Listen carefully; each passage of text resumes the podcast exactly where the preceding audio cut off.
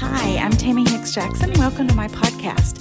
I am a Christian pastor in the United Methodist tradition, and this podcast covers a variety of topics. You may find anything from Bible study and devotions to yoga and meditation from a Christian perspective to my thoughts on Christian leadership and the church.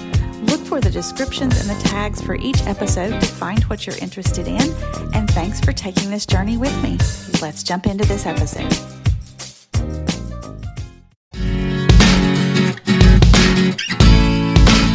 You for joining me for this journey through Scripture. We're using the reading plan provided by the North Alabama Conference of the United Methodist Church for Read Together 2021.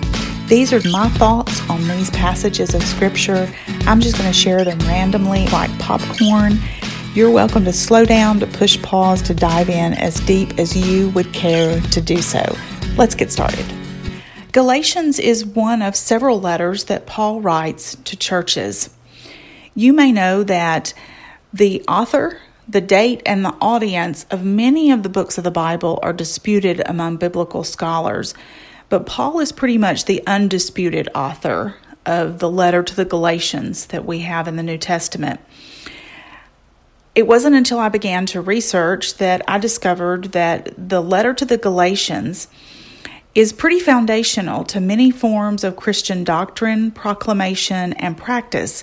It's also pretty central to a couple of Christian heresies, including the Marcion heresy and the Gnostic heresy. One of the things that is disputed about the letter is the audience. We know that the letter was written to the churches in Galatia and that Galatia is a region, so it was written to a number of churches. The problem comes with the use of the Greek word for Galatia. Greek writers used Galatia and Celts almost interchangeably.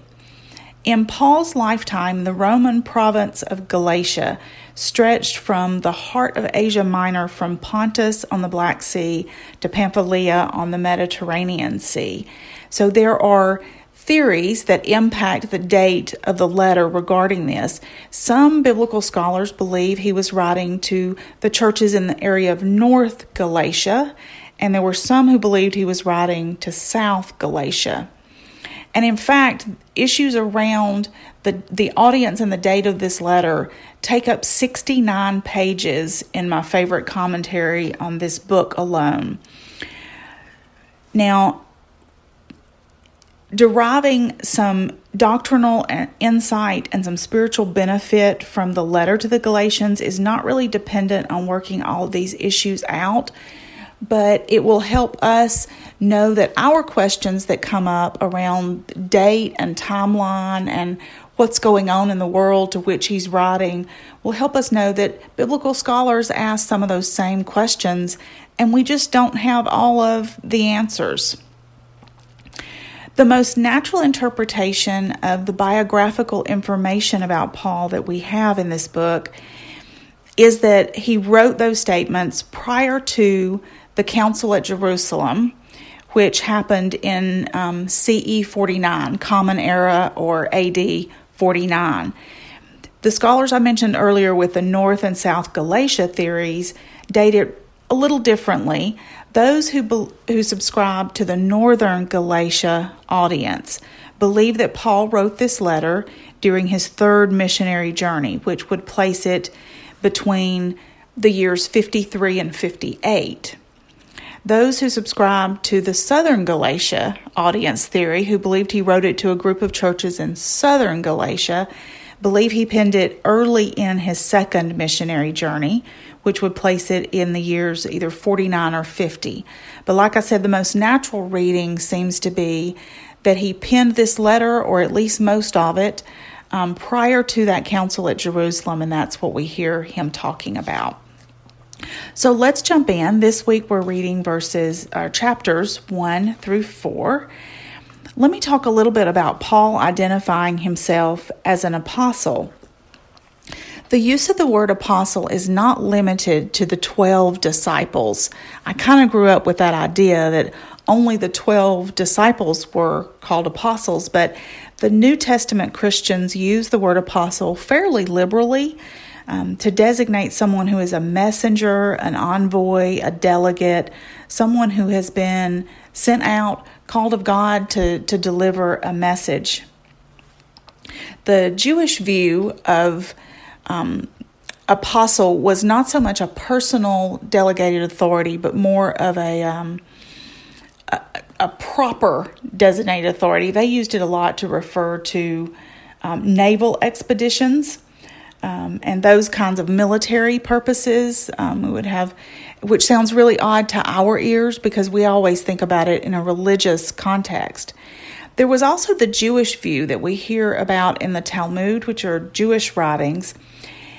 And this idea of an apostle is very comparable to the institution of Shaliach, um, which was also delegated authority. There's even a quote that says, A man Shaliach is as the man himself. So, someone who could act on behalf of someone with all the authority that that original person had a Shaliach could even enter into marriage for a person. So, the idea of the New Testament that an apostle is someone called of God, sent to carry the gospel to people, who carries all the authority of the original um, sender. So, uh, an apostle is called and sent of God with all the authority of God to um, instruct people and bring them in to Christian faith. I believe that Paul writes this letter to churches that he founded, and we see the stories of him finding them most likely in Acts chapter 13 and 14. He wants to be very sure that we know there is no other gospel than the one that they have been preached. There was a danger of adhering to a teaching that wasn't consistent with the message that Paul had given them and he really does defend his um, apostleship, his desire to call him so. We find a summary of Paul's entire emphasis in this letter in Galatians 2:16. Yet we know that a person is justified not by the works of the law, but through faith in Jesus Christ. He's addressing primarily Gentile Christians, believers who did not grow up in the Jewish faith and then come to believe that Jesus was the Messiah, but people who were never Jewish in the first place.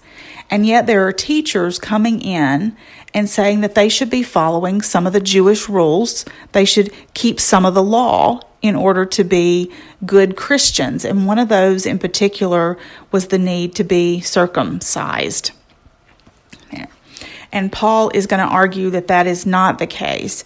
We don't come to Jesus by coming through Judaism. We come to Jesus by coming straight to Jesus and the empowerment of the Holy Spirit.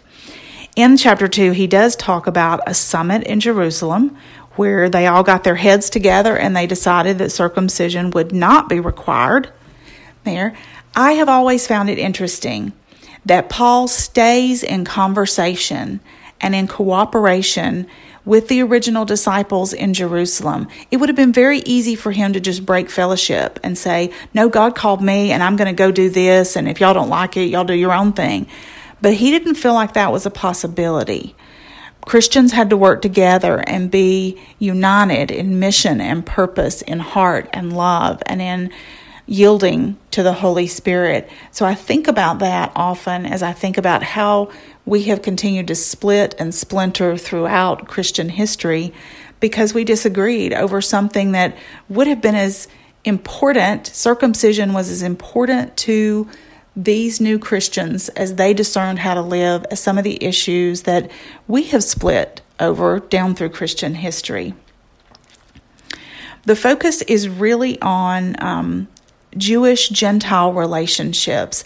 How do we have a, a church made up of people who are very different, who hold very different ideas on what it means to be a faithful Christian? I don't know how I could have read this without thinking of our current political climate. How do we have churches that are made up of Republicans and Democrats and all the other um, smaller political parties who have very different ideas about how we should live as faithful Christians. And so Paul is navigating that from the very beginning. This is not a new issue coming to us in the Christian faith. In chapter 3, he goes on to make the point that it can become very, very difficult to resist legalism and ritualism in our lives. Um, rituals are not bad, but the power of the ritual is the connection to God, how it brings us close to God, how it helps us better hear what God is saying to us through God's Holy Spirit. There's no power in and of the ritual itself. Think about when we take communion. We ask that God would pour out His Holy Spirit upon these gifts of bread and wine, that they might be for us the body and blood of Christ, that we might be for the world the body of Christ, redeemed by His blood. There is nothing particularly holy or miraculous about that little wafer and that tiny little glass of grape juice. But for many of us, communion has been an amazingly powerful time in our lives. It's something that if I don't have it for long, I deeply, deeply miss it. The same thing would be true of baptism. Last week in worship, we um, remembered our baptism. Even though we pray over the water, the water itself does not contain the power it is the power of God using the water. So Paul makes the argument that the law that the Jews lived under and that we find in the Old Testament, the power of the, the rules and the rituals in the law was to connect us with God, to see ourselves clearly as God sees us, and to experience God's love and grace and bring us to a point of wanting to be obedient. He now makes the argument that we don't live under the law. Now we experience the grace of God and the power of the Holy Spirit to help us live a life of faithful discipleship. Um, for me, I keep, I gravitate toward um, chapter 3, verses 28. There is no longer Jew or Greek, there is no longer slave or free. There is no longer male and female, for all of you are one in Christ Jesus. And if you belong to Christ, then you are Abraham's offspring, heirs according to the promise. All of those things that divided who was in, who was out, who God loved, who God didn't, who God opposed, who God blessed, all those dividing lines have been removed in Jesus Christ. There are no more fences to keep us in against our will or to keep people out when they want in. Chapter 4 says, We are adopted.